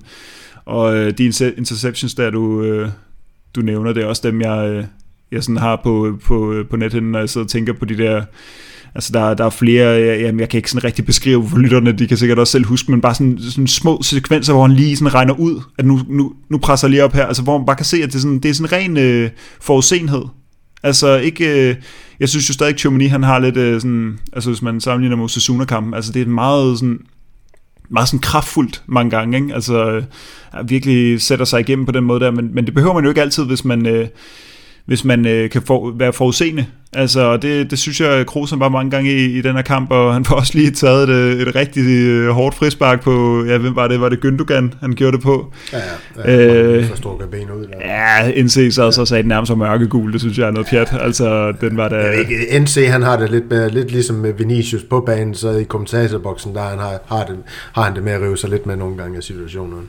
Ja. Men fantastisk kommentator alligevel. Han er indlevende og sådan noget der. Det er jo ikke det. Men... Fantastisk kommentator, ja. Men ja. Øh, jeg synes nu bare, det var, det, det kan godt være, den var lidt høj, men det var stadig uh, lov mod lov. Ja. Altså, det var sådan, men, men ja, altså, men det er også bare symptomatisk egentlig for at sige, at, det, at det, ligesom, det, det er sådan nogle der Kroos, han tager i den her kamp. Altså, han, øh, han, er, han arbejder sgu for det. Han er, han er, han er en, øh, jeg synes, han er, jeg, det er fedt at se ham være god her i slutningen af sæsonen også, for jeg synes, hans, øh, hans efterår var fuldstændig forrygende. Altså en af Real Madrids allerbedste spillere, så har det været sådan lidt... Altså, ikke helt så godt her i, i foråret, og sådan, men, men altså, det her det er jo en, en topkamp for, for Kroos, synes jeg. Ja, Malte, nu er det jo ligesom mig, der har valgt, hvad vi skulle snakke om indtil videre. Er der noget, du sådan, synes, vi skal ind og vende nu, altså med spillere og sådan noget der, så kan du ligesom få lov til at, og måske øh, komme ind på noget, du, øh, du ikke vil have, vi skal glemme, skulle jeg næsten til at sige. Øh. Jamen, jeg har jo simpelthen skrevet så meget ned til den kamp her, så der, der, er, jo, der er jo rigtig ja, vi kan meget også, vi kan, også, om, øh, vi kan også vende kampen, skal vi det? Fordi du, altså, du, har jo, du havde jo sat de her ord på, det her har vi jo været igennem, fordi det var noget, jeg har lagt op til, at vi kunne snakke om det her med hans aftryk i den her kamp. Det kan vi jo så måske komme ind på, øh, han, han sætter jo et eller andet sted et aftryk. Øh. Men, men også hvordan taktisk, altså, hvad han fungerer, det har vi jo været lidt inde på, så det skal vi måske glemme lidt, men men altså, jeg har jo noteret mig, at jeg synes jo, at han spiller, nu er jeg skrevet utrolig, det er måske et vildt superlativ, men jeg synes jo, at han, øh, han spiller en, en, en god kamp. Altså, han, han, altså, når du er inde på statistikkerne, det er man også nødt til at kigge på, jo, okay, jamen, øh, hvad er det lige, vi har øh, med at gøre her? Altså, han, han, kørte, han kørte altså en kamp med flest berøringer, alle med 78, flest vundne dueller med 9, flest taklinger med 5, flest skabte chancer med 3, altså for Real Madrid side, ikke? Flest vundne frisbak med 4, så har han så det her oplæg, som jo så som, som en tilskuer også kunne lave, fordi Vinicius han valgte at gøre det, han, han, mm. han gjorde med bolden. Ikke? Altså, så plus også mange andre ting, man kunne ramse op, men som jeg ikke lige har taget med her for, for, for det Twitter-opslag, jeg, jeg fandt de her, her ting fra. Men altså, jeg har lidt en fornemmelse af, at du også oplever ham på en lidt anden måde i den her kamp, eller tager fejl? Ja, jeg synes jo, jeg synes, han er rigtig god. Øh, jeg vil sige, Jesper, jeg, jeg tror selv lidt ligesom Jesper egentlig, han var, det virker som om, han var tæt på at kåre ham som øh, kampens badebold, og det er jo så på baggrund af, af den der, øh, og det fik han jo så ikke, skal lige retfærdighed øh, lige siges, men, øh, men øh, at han, er, han, han laver den der altså aflevering midt ind over banen, ikke? Og, øh, og så siger du fem taklinger. Ja, men han, jeg tror også, jeg, jeg noterede mig tidligere, jeg var lige inde og kigge, jeg tror også, han laver en, en en lige omkring det samme antal, altså tak, øh, ikke, ikke vellykkede taklinger. Og der er nogle gange, hvor han lige kommer lidt for sent, og hvor de der, øh, de der snigeangreb af nogle taklinger, er så gode til at lave, at de ikke lige helt fungerer, og der er også nogle lidt det mærkelige... Det er dem, han laver. Det er, dem, han, det er kun dem, han laver nærmest. Ja, altså, ja. utrolig lang ben, ikke? Øh, ja. men der er også lige nogle gange, hvor det ikke fungerede den her kamp. Der var, det var som om, jeg, jeg tror egentlig bare, jeg oplevede Kammervinga som sådan en, det var ekstremt meget op og ned. Altså det gode var virkelig, virkelig, virkelig godt, og det dårlige var, øh, var noget, der kostede os en mål rent faktisk. Ikke? Øh, og nu har vi jo simpelthen formået at snakke så langt om den kamp her, uden at snakke om øh, sådan rigtig om målet, men det der sker, det er jo selvfølgelig, at, øh, at Kammervinka, han, øh, han har bolden helt nede ved, ved venstrebakken, laver lige en øh, 1-2 med, med Modric, og så, øh, så, så løber han bare af. Altså det der drev, han har, altså øh, Bernardo Silva, den stakkels lille mand, han kan bare ikke fange ham, ikke? Altså, så får han smidt den ned til Vinicius, der har taget et øh, godt løb ind i banen øh, for en gang skyld, og så øh, bare lige en enkelt berøring, og så smadrer han bare ind. Ikke? Altså mere, øh, altså jeg, jeg kan bedre lide det mål end Kevin De Bruyne. Altså Kevin De Bruyne er knaldhårdt sparket, og alt det der er rigtig flot og langt ude, men det her det er jo bare... Øh, ja, der kommer Sevilla foran mod Juventus. Nå, men, øh, men øh, der... Øh, der, der synes jeg bare, der er så meget klasse, ikke? Altså både for Kammervinker og Vinicius, og han er ret vendt, og han smadrer den bare ved krogen. Altså det, det og ham har vi jo heller ikke... Øh, lad mig lige fortsætte med ham så, fordi øh, den jubelscene, han laver, Daniel. Ej, jeg er, nød, altså, jeg er nødt til lige okay, at stoppe dig, så, så, kan du lige fortsætte, fordi ja. jeg, jeg har det jo sådan lidt... Altså min jubelscene, jeg, jeg var ved at hive mig en fiber ind, ind på stuegulvet den så glad for, gang, at, fordi at for Sevanda, altså det var et klassemål, det, det er sådan en, jeg har det med at være sådan nogenlunde afdæmpet, når, når Real Madrid scorer, men lige her, og så også når det er det, der er på spil i Champions League og sådan nogle ting, der bare er kæmpestort øh, for Real Madrid, og ja, når man selvfølgelig sætter nær i at definere sig, sig fra og sådan nogle ting der, så ja, de følelser, der lige kom i spil der, også mod Manchester City, og når vi blev skrejet, de blev skrejet op til favoritter, må, måske ja. færre nok. Nej, men du ved godt, altså, det ja, var bare en masse sådan følelser, der gik igennem kroppen, ikke? og så op, op og løb rundt i stuen der. Så, Hvor var du ved at hive dig en fiber hen? I, uh, i benet. På, ja. Bare i benet? Helt ja, benet? Ja, okay. Ja, jeg, jeg, fløj, jeg fløj også op. Hold kæft, for har jeg fløjet mange gange op i Champions League de sidste to sæsoner her. Altså, det, det er lidt forskelligt, ikke, hvor, hvor meget man reagerer altså, på, de der, på de der mål, men det var også en af dem, der fik mig op at flyve. Det var ja, ja. rigtig godt at komme foran mod det her City-hold.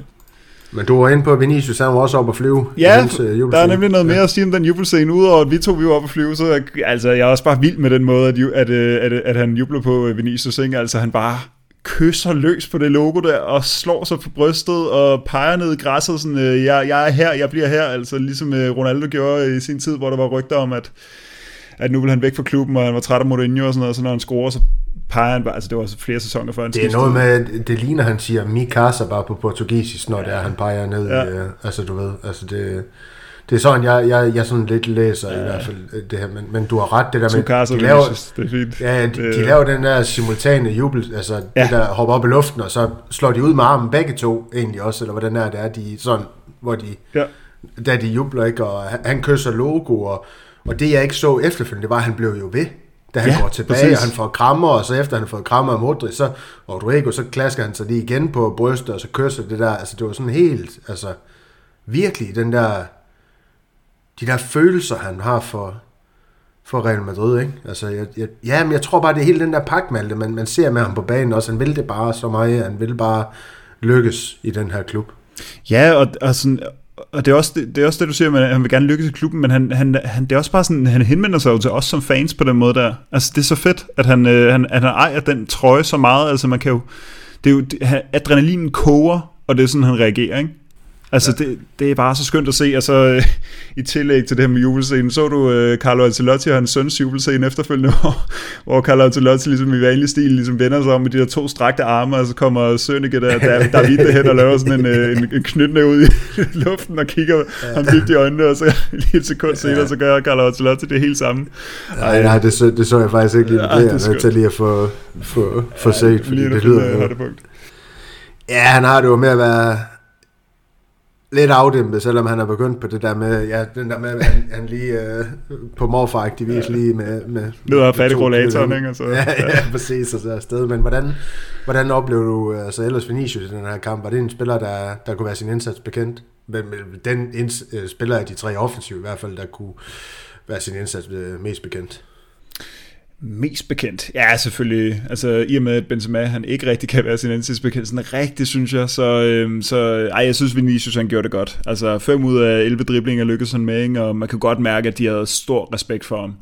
Jeg vil så også sige, jeg synes også nogle gange, at det faktisk virkede som om, han var en lille smule kyst af at stå over for, øh, for Rodri og Walker. Altså det er som om nogle gange, når vi så ham imod Osasuna, altså hvor han var oppe i det der sindssyge leje, hvor han nærmest bare har lyst til at, og flå dem i stykker med, med bolden, ikke? altså med, med sine driblinger, altså, hvor han bare er så meget øh, i, i CDS og er så sådan hissig og sådan noget. Der er det jo som om, altså der skal altså der, det, der går ikke engang, altså, øh, altså, der går et sekund, og så er han bare stadig, ikke? så er han i gang med at drible, og det er som om, han, man lige ser den der sådan, lige et my mere tænke, tænketid, øh, før han, han udfordrer øh, Walker og Rodri, og det er selvfølgelig også, øh, altså det er jo svære folk at drible forbi, og der er stort set ikke nogen, der kommer forbi Walker, men, men så vil jeg så også sige... det på en anden måde. Ja, altså, og han løste det også på en anden måde, fordi så yes. senere i kampen, så, så begyndte han ligesom at, at tage nogle længere træk, altså fordi jeg tror egentlig, han fandt ud af, at det der, det, det nytter ikke det der med at sådan komme helt ned og stå stille, og så, fordi så, så der er Walker så meget op i hovedet på med det samme, at det, det er svært at sådan komme udenom, at man er også så stærk Walker, ikke? Øh, han prøver dele mig også at komme forbi med sådan en, øh, hvad er det, et rainbow flick, er det det, der hedder? Den prøver han jo også lige at lave, øh, Vinicius, og lykkes faktisk med, men bliver så lige skubbet væk. Men, øh, men så, så begyndte han ligesom at lave de der lidt lange træk, altså hvor han tager imod den og holder farten og ikke stopper op, men sådan, og der, der, der fik de problemer med ham igen, øh, Manchester City. Der er også den der situation i slutningen af kampen, hvor han får sendt øh, Kammervinga i dybden derefter, ikke? Øh, så ja, altså Vinicius, god kamp, Altså, og 5 af 11 vellykkede driblinger, det er jo sådan en, det er jo sådan en forholdsvis øh, afslappet dag for, for Vinicius. Ja, men jeg tror bare, at lytteren de er nødt til at, at forstå det her med så mange driblinger, vellykkede driblinger i en kamp. Det er altså også øh, det er top, top klasse. Altså, det, er ikke, det er ikke alle spillere for ondt at kunne det her. Øh, alle kan spille for, for og, og det fortæller jo den her opportunisme, det her med, at han bare bliver ved og ved og ved, han, han er proaktiv på banen, han forsøger det her med at finde nye løsninger, som vi er inde på, Malte, det her med, jamen okay, du, du snakker om den her lange, øh, de her lange træk, i stedet for måske, der er også noget med, at han trækker mere ind i banen, så i stedet for at søge den direkte udfordring ja. øh, langs, øh, lang sidelinje med Walker, så, jamen så, hvad gør vi så? Jamen så prøver vi at vende ind i banen på ham, og så, så slår ham på den måde, ikke også? Øh, så, så der er noget med, jamen han, han er jo også en tænker på den måde, hvordan kan jeg så påvirke kampen, og hvordan kan jeg påvirke øh, i det her tilfælde Ja, Kyle Walker, som måske er den mest skræddersyge bak, både på fysikken og hurtigheden til at, til at stikke Vinicius i virkeligheden. Måske også mere end Araujo, han i, i virkeligheden er. Øhm, og så må jeg bare sige, øh, den her respekt, de to, de viser hinanden efter kampen, hvor de, de får en kontakt, ja. Ederson og, og Vinicius, de har byttet trøje, og så får de kontakt med hinanden, Walker og, og Vinicius, og så lige giver en, øh, en respektfuld krammer, en tak for kampen og sådan noget der, det synes jeg, det er, det synes jeg bare, jeg, jeg, jeg, jeg har det svært med at kalde andre spillere for mester, men det, for mig der er det, der er det store mester, der gør sådan noget derovre for hinanden, viser hinanden respekt og sådan noget. Det kan jeg godt lide i hvert fald, det her med, at uh, man har haft en, en kæmpe duel over for hinanden, og også det her med, selvom han forsøger det her, uh, det her som spanske uh, hold vil uh, finde nedladende med rainbow flicker her, han forsøger det på Walker, det ser Walker ikke som nedladende, det ser han som en del af spillet, ikke? Altså det var ja. en del af den her duel, de havde, og det er en del af Vinicius som spiller, uh, det her Øh, glade brasilianergen, hvor, hvor man skal ud i sådan nogle ting. Og det, det, jamen, det, det kan jeg sgu egentlig bare godt lide, Malte. Ja, det kan jeg også, også fordi jeg, jeg hader jo City så pokkers meget, altså, men det kan godt lige, øh, det kan godt være godt en gang imellem lige at få et indblik i, øh, i, i spillerne i sig, selv, i, altså i sig selv, altså at Walker han har den øh, respekt og den sådan, karakter og sådan noget, altså i stedet for at man bare hader dem så meget, fordi de har det der det klubemblem, men øhm, så ja, det, det synes jeg også var fedt at se. Ja, og ligesom med Grealish efter kampen, Carvalho, han var jo et møgsvin overfor ham i løbet af kampen, men, men han er ude det der med at sige, jamen det var jo en fed duel. Altså, der var Chiellini, Jordi Alba vibes over, ja, ja, over jamen, det, var det jo, men, ja. men han er ude og sige efterfølgende, uh, Grealish, jamen det var en fed duel med Carvalho. Altså, mm at han kunne lide det. Altså det her med Cavalls vildskab. Han, han var jo blevet uh, varesko på forhånd, var han ude og snakke om, at jamen, altså, det er jo, altså, hvad for en spiller Caval han, han var, det ved han jo i virkeligheden måske også godt fra, fra sidste sæson, hvor de lidt stod sådan over for hinanden også, men, men ja, han er en bist her, ja. Caval, ikke? Så, så det, være mærkeligt. At han... Jamen, jamen, at han er så god lige nu, Cabral. Altså, jeg forstår det. Han, ja. Det her det er jo en endnu bedre kamp end imod Sasuna. Han er bare... Altså, Men du... det er også dejligt, er ikke det? Altså, det er da skønt. Du er så nervøs, så. Altså, så er du ikke så nervøs igen. Med... Jeg fik sådan en, øh, jeg fik sådan en tanke på et tidspunkt, fordi jeg så sådan og tænkte, det, altså der i det 49. minut, øh, øh, altså lige starten af anden halvleg, hvor det Kammervenga, Vinicius og, og Benzema, de kombinerer, og de, de spiller rundt ud på venstrekanten, og så lige pludselig så øh, får Vinicius og Benzema spillet mere, mere end centralt, så står Cabral af alle, han står simpelthen på kanten af Citys felt, nærmest en længere, længere over til venstre, og så kombinerer han, så sender han en, en hel aflevering i dybden til, til Benzema, der så får brændt den der kæmpe store chance. Altså jeg får sådan, øh, jeg forestiller mig, at det er sådan, jeg får sådan en Chris Horner-vibe med, med Cabral, altså det kan Christopher Horner vandt, ja, ja. vandt Vueltaen 40 år ja. gammel, og altså, ja, det er aldrig blevet bevist, men han må være så sprøjt dopet og være så ligeglad med, som blev taget, så vil han alligevel ja. bare få doping-karantæne, og han vil alligevel bare stoppe et halvt år, halvt år senere, ikke? Men, altså det der med Cabral, han bare er vågnet op til død på den måde, jeg forstår ikke, at han, altså, og, altså sent i kampen, sådan noget, det 88. minut, hvor han bare skubber Grealish væk og løber, løber forbi ham, altså han, han virker fuldstændig udtømmelig for energi lige nu, og øh, hvis du kigger tilbage i sådan noget, stort set alle, sammen, alle andre måneder i løbet af de sidste to år, så ligner det jo, altså man er jo bange for, at han trækker en fiber hver eneste gang, han accelererer. Men, øh, men det er et rigtig, rigtig godt tidspunkt for ham at toppe, altså lad os håbe, han får lov at spille endnu en vintage Cabral-finale. Øh, det kunne være skønt at se. Jamen, øh, jeg har skrevet det i kalenderen i hvert fald. Nej, det har jeg ikke. Nej, men øhm, skal vi... Øhm, hvad, hvad skal vi snakke om? Eller skal vi snakke om Altså, vi har jo været lidt inde på Benzema, jeg synes jo lidt i forlængelse med det her, jeg snakker om, da vi snakker Osasuna med det her med, om vi udnytter Valverdes tovejsspil øh, godt nok i sådan en kamp her. Grunden til, at jeg sådan kommer i tanke om, jeg synes, det er, det er væsentligt her med, det er jo netop, fordi man ser, hvor, hvor nemt, synes jeg, han havde ved at gå forbi Akanji i, i anden, er det ikke anden halvleg? Jo, det er i anden halvleg, hvor han, hvor han er imod, hvem fanden er det, er det, er det både Akanji og Grealish, der prøver, øh, er, er på, eller undskyld, på, på Valverde derude, hvor han så ja, får lavet det her øh, træk, øh, for sendt, du sagde bolden imellem benene på Akanji, og så lige får dykket lidt på ham, og så forbi ham simpelthen. Der får han jo sendt den her bold ind i feltet. Hvor jeg så noterer mig, at, øh, at det kunne have udviklet sig til en, til en stor chance, hvis Benzema den dogen, at jeg sad og bander og svogle der, hvis han havde taget et offensivt løb i det her felt, altså vil søge bolden, i stedet for bare at stå stille og regne med bolden, den kom til ham, og jeg siger ikke, at det var den Benzema, vi så i kampen, fordi der var også noget med, at han deltog fint nok i spillet i sekvenser og sådan nogle ting, men jeg har jo også våget den påstand, altså for eksempel den der, går nok lidt hård bold i luften, det han får sendt ind til ham, så han jo får taget ned på sin vis, men ja.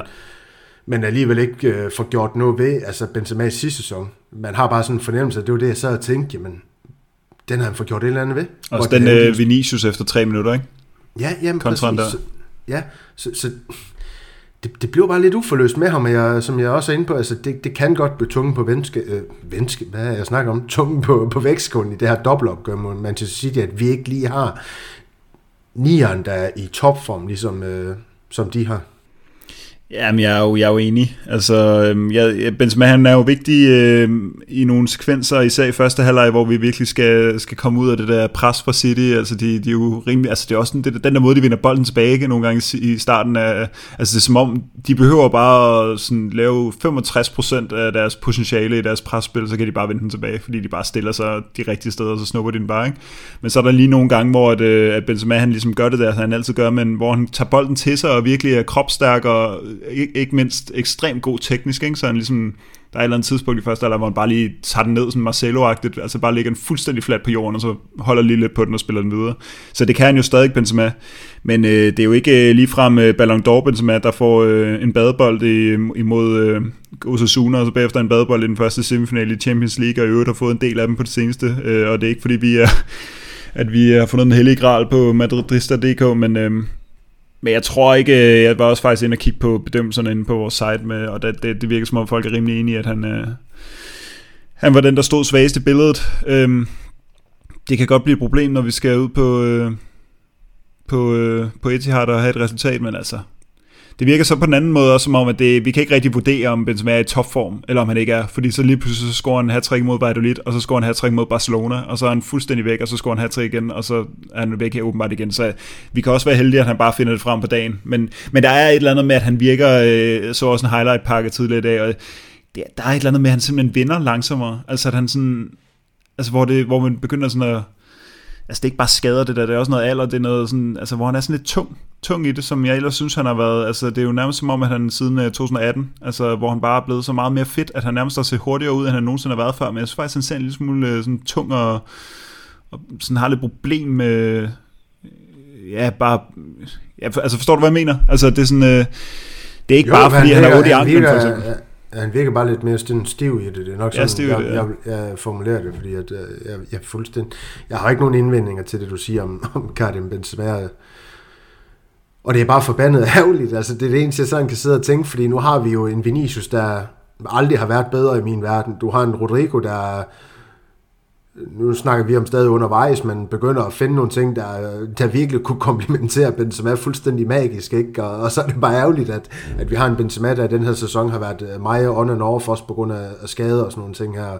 Og man kan sige, mange af de mål, der også er blevet scoret fra ham, det er også en sandhed, så vidt de lige ved. Der er også en del straffesparkscoringer imellem øh, Benzema. Ja, så, så ja, så Nej, han, han har ikke øh, været der sådan helt generelt, og han er der heller ikke lige nu. Jeg håber, det er jo lidt, at han, han stadig kan levere noget magisk øh, på Etihad, men Malte, skal vi snakke om den nu? Skal vi gå videre og så snakke om returkampen? Øh, vil ikke være en idé, for jeg synes egentlig, vi har været godt igennem. Øh, jeg synes egentlig, jeg er faktisk tilfreds med, med det, vi fik ud af, af kampen på, på Santiago Bernabeu i hvert fald, ja, Malte. Ja, jeg kom lige tanke om sidste ting, som vi nok lidt bliver nødt til at nævne, og det er det der med bolden, der øh, var ude, altså ved Citys, uh, Citys mål.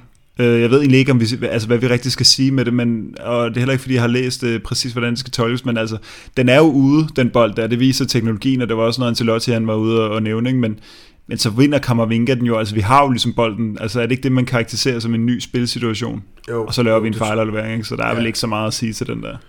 Nej, det, det er der jo ikke. Øhm... Kan jo ikke ændres på bare i hvert fald.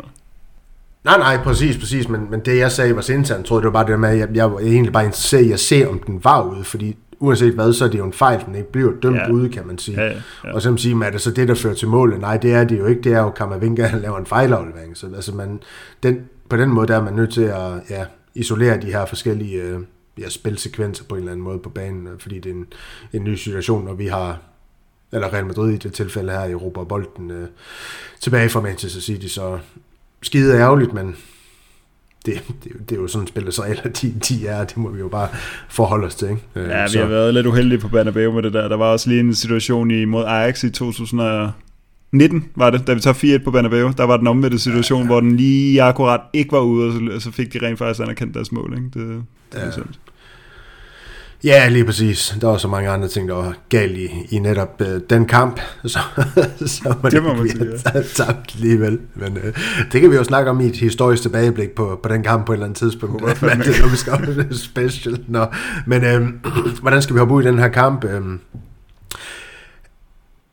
er der nogle taktiske sådan ændringer, du forventer at se for de her to trænere inden, øh, inden næste kamp? Forventer du at se Real Madrid i nogenlunde samme øh, udtryk? Hvad forventer du måske Pep han vil ændre øh, til den her kamp? Det er jo det her med, at man kan sige, jamen, nu er jeg inde på det her med Holland. Jeg tog chancer, det, det var måske lige at underdrive den lidt, men man kan jo forvente et eller andet sted, men han vil jo få endnu flere chancer på, på Etihad. Det er i hvert fald min forventning. Vil han så putte en ind? Det vil han måske nok. Og, altså alle de ting her, jeg, jeg i hvert fald tænker oven i hovedet på mig selv, som Pep nok skal få åbnet op for, at øh, der kommer til at ske. Men altså, det er måske også me, mest interessant på en eller anden måde at, at reflektere lidt over, hvordan at Real Madrid vil gribe den an, fordi det er jo stadig, altså det skal vi også øh, indrømme over for os selv, det er jo 1-1, altså, og så længe der står 1 så er det jo strafsparkskonkurrence, vi, vi ser hen imod. Altså, vi er jo ikke slået ud, så længe der står... Jeg, jeg, jeg ved godt, det, det er lidt tamt at formulere på den måde, men alligevel, altså, det, jeg ved ikke, hvor jeg vil hen med det, men uh,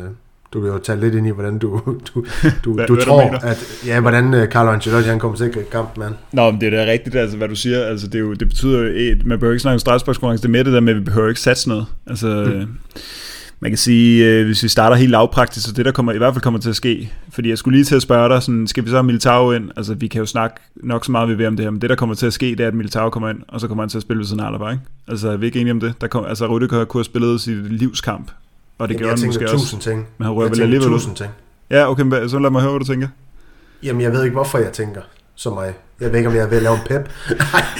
Overtænket det. ja, nej, men det er bare fordi, nu, nu ser jeg, Mandi han er tilbage på træningsbanen. Nu ser jeg, han er tilbage på træningsbanen. Får han så spilletid her i weekenden mod at Retaffe, vi skal møde. Det er jo måske sats nok i sig selv, når det er Portelas, der, der er træner for dem, og så smækker Mandi ind, men alligevel får han spilletid. Jamen er han så, mener Ancelotti, så han er klar til Etihad. Altså du ved godt, det er sådan nogle ting, jeg, jeg begynder sådan at tænke, tænke over Rüdiger, han spillede så godt på Santiago Bernabeu, kunne Ancelotti finde på at sige Militao, Rüdiger og Salah på venstrebakken for at skubbe Kammervinke endnu længere frem og måske ofre en af de tre, der var der øh, på Santiago. Jeg ved det ikke. Altså, hmm. Jeg tænker bare alle de her ting, der kan komme til at ske, hvis at man benytter sig af nogle andre ting. Der er også noget med at beholde nogle formstærke spillere, tror jeg, Malte.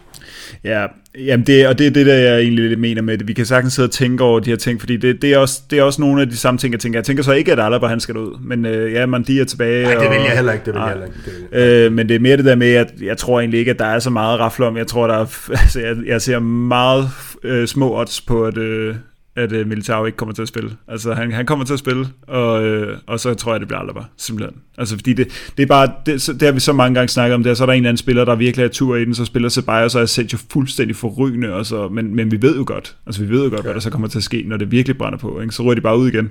Og det er også lidt derfor, jeg faktisk nogle gange har siddet sådan, ej, hvor vil jeg gerne se, alle i det forsvar være klar, og alle på den midtbane være klar, og så skulle vi spille en semifinal imod Manchester City, og så lad os se Ancelotti blot sig.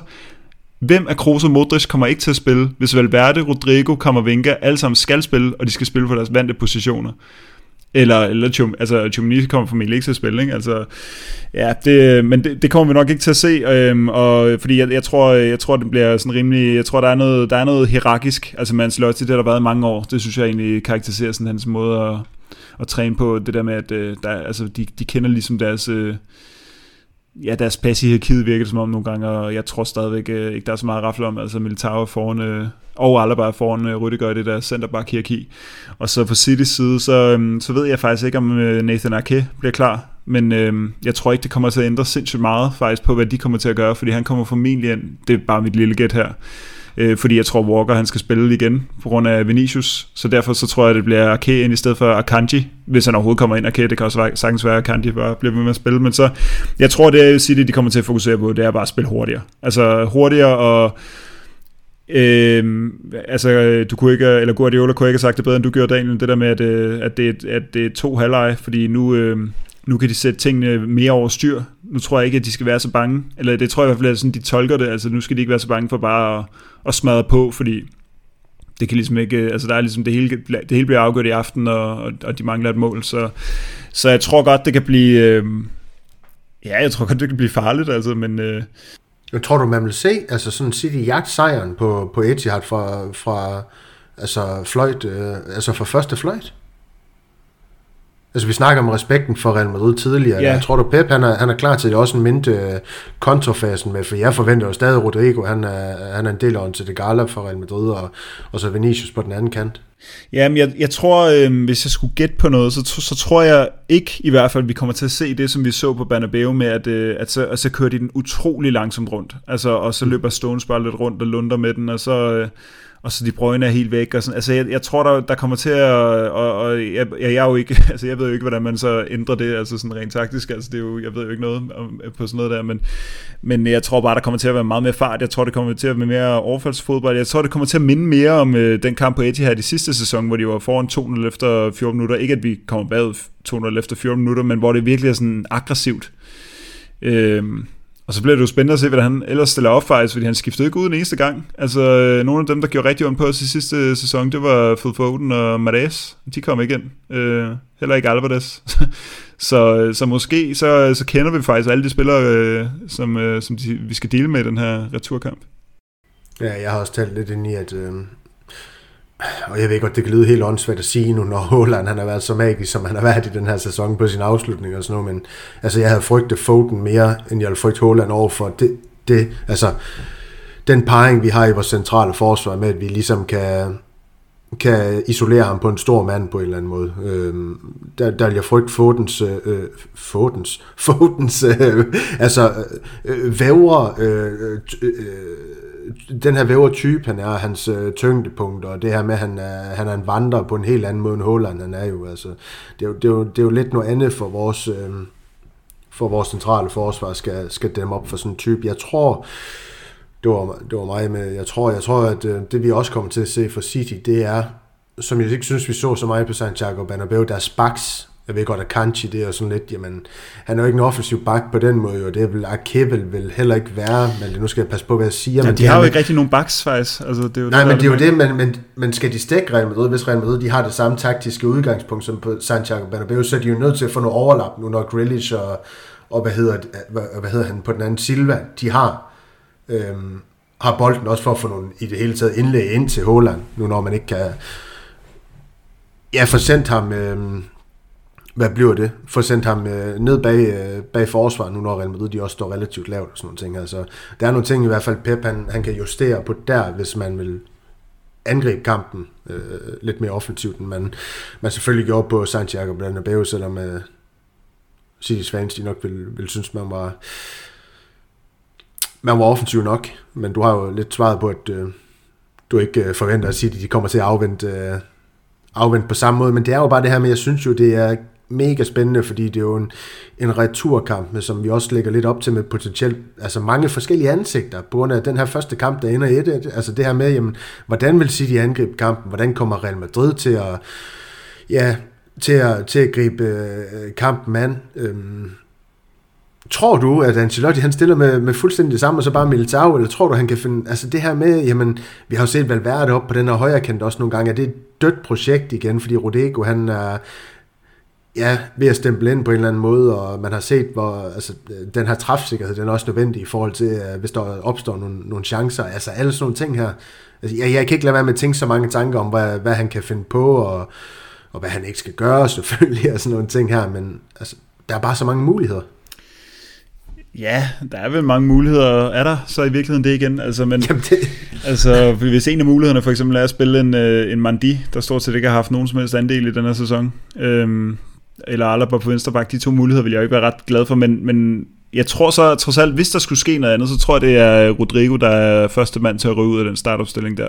Øh, men det vil jeg så synes var et, øh, et meget defensivt øh, udlæg. Altså så vil det være, som du siger, Valverde op på højre kanten, og så vil det være øh, Kammervinga op på, øh, på midten, og så en eller anden form for, for øh, altså så fikser man det forsvar på en anden måde, ikke? Det tror jeg, det, altså det tror jeg, men så, det, det vil så være en, øh, altså det vil jo være en mere sådan, okay, vi skal bare pakke os, og så skal det bare være Vinicius alene deroppe, og så Valverde ud over alle stepper, ikke? Jeg, jeg, jeg håber lidt, at, at vi stadig har Rodrigo, fordi jeg synes jo også, det der, nu snakker vi om, at Benzema, han ikke er så meget, altså det kører ikke så rigtigt for Benzema for tiden, men derfor er det jo bare rigtig godt, at det kører så godt for Vini, og at, øh, at Rodrigo samtidig er blevet så god til at tage, tage bolden til sig, og sådan kunne lidt det samme, som, øh, som Benzema også kan, det der med sådan at trække lidt øh, tempo ud, altså ligesom øh, holde på den og sådan, ikke? Så, så det håber jeg at man ser værdien i, og så, så derfor så, ja, jeg tror, jeg, tror, jeg tror faktisk lidt, det bliver det samme. Øh, og han har jo også sagt, at øh, det håber han, at, han, at vi gentager. Det, det er så ikke nødvendigvis, fordi at vi skal bruge den samme øh, startopstilling, men, øh, og det har han jo sagt før, Ancelotti, og så var det overhovedet ikke en gentagelse. Øh, så ja, men jeg, jeg, jeg hælder nok mest til, at det er Militao ind, og så nogenlunde samme kampbillede. For begge parter faktisk.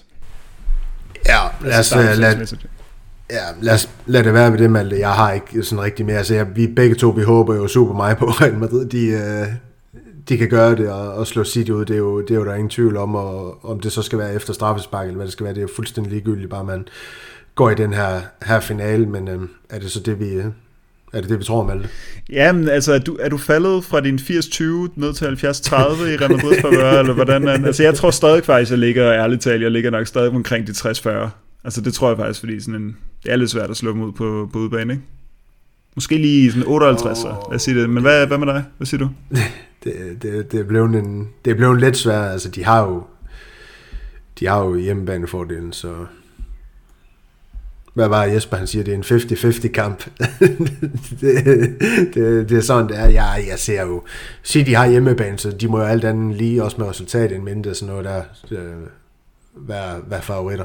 Og for at være lidt realistisk, eller for at være seriøs omkring det, så, så 60-40, det lyder ikke, øh, det lyder ikke dumt i, i Citys, øh, Citys øh, favør. Det betyder ikke, at jeg ikke tror, at Real Madrid de, de går videre, fordi det er stadig det, jeg, det, jeg tror. Øh, det, det må jeg sige. Jeg har troet hele sæsonen på Real Madrid, de kommer til at stå i den, den finale, så det må jeg også tro på stadig. Så ja. der er jo ikke så meget, altså jeg kan jo ikke, jeg kan jo ikke formulere det på andre måder, det er jo, det er jo den her tro, man er, man er nødt til at have, uanset hvor, hvor svært det så, så end kan se ud. Jeg har, jo, jeg har jo den der med, jeg håber lidt på, at City de også, fordi jeg synes, de har været mig så nu at sige, at vi, vi kommer til at være et helt andet hold på hjemmebane, og man så det også, øh, øh jeg synes spillerne øh, du har ikke sådan hørt Real Madrid spiller være ude udtale noget, inden de har opgør i pressen på den måde, men det kan også være, at de ikke bliver forholdt til opgøret på samme måde, som man gør i engelsk fodbold på en eller anden måde. Det kan godt være, at de her pundits, de vil have flere øh, øh, kommentarer fra de her øh, ja, spiller for de engelske hold, det skal jeg ikke sige noget, men jeg synes bare, man har hørt dem være ude udtale det her med